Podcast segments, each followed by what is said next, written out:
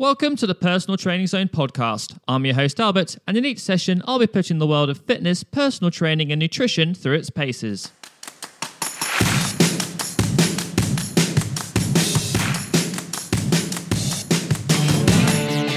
Can you turn fat into muscle?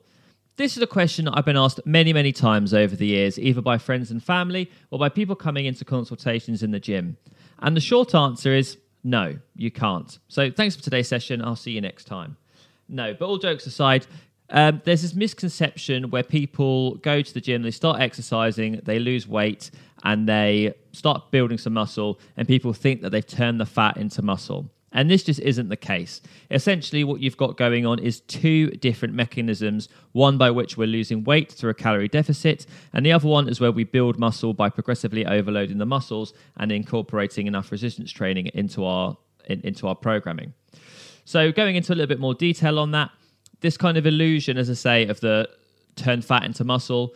Um, when we start exercising for the first time, um, or even if you've had a break from exercising or you change up your program, you can generally put yourself into a calorie deficit. If you keep your calories the same, your diet stays exactly the same, but you've never exercised before, you are going to increase your daily expenditure of calories. Therefore, you are going to put yourself into a calorie deficit, which means uh, consuming fewer calories than you expend, which will result in you losing overall body mass. Some of this will be fat and some of this will be muscle. What we want to do is to help put on as much or maintain as much muscle mass as possible. So, regardless if someone's 20, 30, 40, 50, 60, I will always try and get someone to do some sort of resistance training into their programming. And what this does is this basically encourages muscle growth or stops the decline of muscle in older clients so what happens is these people are losing body fat mass and overall mass. They're managing to maintain as much muscle mass as they have already, or in many, many cases, they are actually increasing their muscle mass, which makes you kind of look like you've lost or turned the fat into muscle.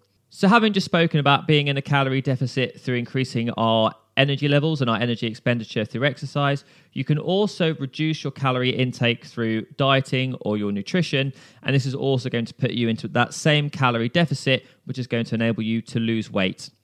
To encourage us to have a nice composition, a nice body composition, we want to have a high level of protein, so around one gram of protein per pound of body weight or two grams of protein per kilogram of body weight. This is going to give you the building blocks to help your muscles repair from the resistance training. So those are the two ways in which we achieve a calorie deficit through reducing our calorie intake or increasing our energy expenditure. Generally, the calories that we use through exercise is only a very, very small proportion of the calories that we burn each day. The functions that the body needs to do just to survive, they use the majority of the energy up that we as humans burn throughout the day. So I think our brain uses around 15 to 20% of the overall calories that our body expends. Another chunk of that is uh, something called NEAT exercise, which basically is those tiny, tiny exercises, those little movements we do each day. So that could be, you know, scratching your nose, um, it could be uh, you know, putting your hands in your pockets, all those sort of small movements, a little bit of shivering, they're all movement and burning calories. So that's another big chunk of the calories that you burn each day. And exercise probably only amounts to about 5 to 10% of the overall calories that you, you perform in any given week. So, having talked about the mechanism for fat loss through a calorie deficit, let's move on to how we're going to build muscle. And I touched on this in the last session, but basically, when it comes to building muscle, we're going to have to incorporate a level of resistance training into your programming. I would recommend doing around three sessions a week. These don't have to be long sessions, they could be sort of 30 minutes, maybe 40 minutes tops.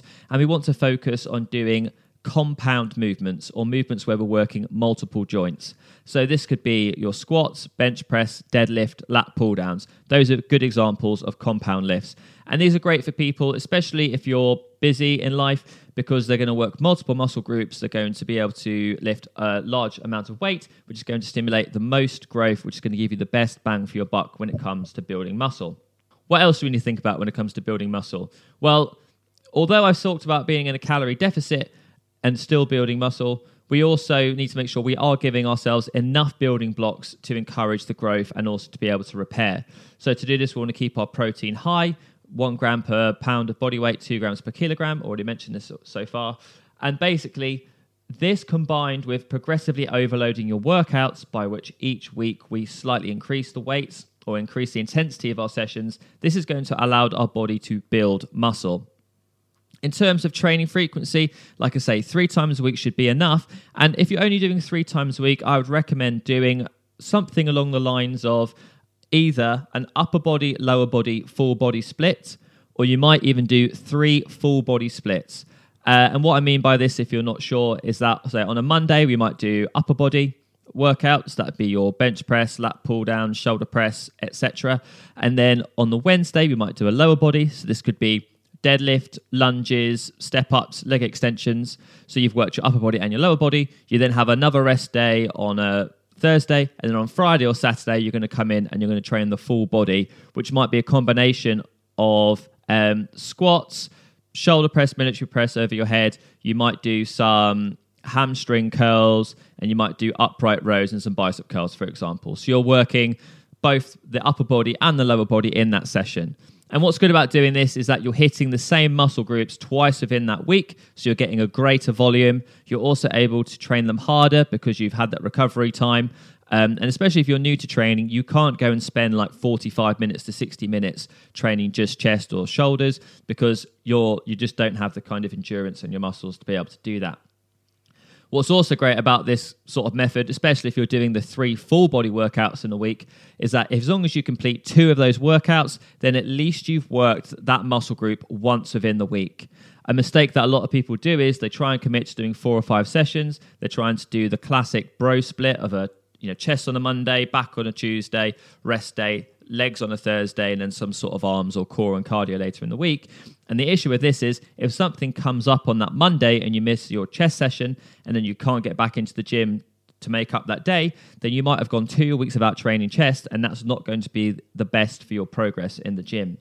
So, when it comes to building muscle, it's about being consistent, having enough protein, and progressively overloading your workouts. So, I'll quickly touch upon progressively overloading, and then we'll you know let you go on to the next session. Progressively overloading might be, for example, on week one, we're doing our bench press on a Monday and we're doing three sets of eight repetitions at 50 kilograms. Great. You do those three sets of eight, absolutely fine. It's still quite challenging on the last rep or two of that final set. And then the following week, you come back and you go, all right, you know what? I felt that was quite easy last week, or that was, you know, not too bad. I'm going to do three sets of 10.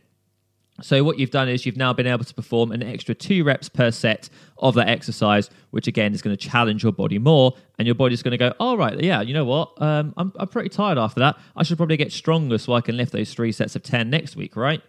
And then the following week, you go in and you do three sets of twelve and your body goes, oh, well, I wasn't expecting that. I, have kind of just got used to doing three sets of 10. I guess I'll get a bit stronger again. And then the next week you go in, and rather than doing 50 kilograms, you would try to do 52.5 kilograms or 55 kilograms. And then again, you know, r- rinse and repeat until you're benching as much as you as you like to, or you've got the body that you're happy with. And it's very, very important to make sure that you are progressively overloading, um, just to keep that progress going. Um, you might get to the point, like I say, where you are quite happy with your physique and you kind of go in, you do your three or four sets of bench at say 80 kilograms, your squats at 90 kilograms, and, and that's great. But sadly, it takes a lot of work to build up to that. But once you've got there, you can sit back, you can go in and you can do your routine. You can mix it up as and when you feel it. You can train a little bit harder through parts of the year um, and slightly less hard when life gets a bit busier. But ultimately, you want to be progressively overloading each week. You want to have a nice high amount of protein, and you also want to make sure that you're giving yourself enough rest. One of the other mistakes that people make when they go to the gym and trying to build muscle is they'll go and they'll do chest on a Monday, chest on a Tuesday, or chest on a Monday, shoulders on a Tuesday, and then chest on a Wednesday because they enjoy doing those exercises. But what they've not done is they've not allowed those muscles to recover, and you either end up getting an injury or you'll find that when you go to lift the weights the next day or the, the day after that, if you don't have the appropriate amount of rest, that you're you won't be able to lift as heavy, which means you're not progressively overloading and you're breaking down muscle fibers that have already been broken down from the exercises earlier in the week, so you're not going to grow in the long term. And that's it. So that was can you turn fat into muscle? The answer being no. And then we've also covered how we lose weight, so the mechanism for fat loss, which is a calorie deficit, and I'll be doing more sessions on that in the future. And then also how to build muscle. So that was a relatively comprehensive section on how to build muscle. Next time, I'm going to be talking It'll be a shorter session about how to build fat and lose muscle at the same time. So, body recomposition. And this is basically for people who are quite happy with the weight that they are, but they just maybe want to look a little bit more toned without having to go through the hardships of calorie counting and trying to go for a ridiculous bulk or to do a drastic cut. So, I'll see you next time.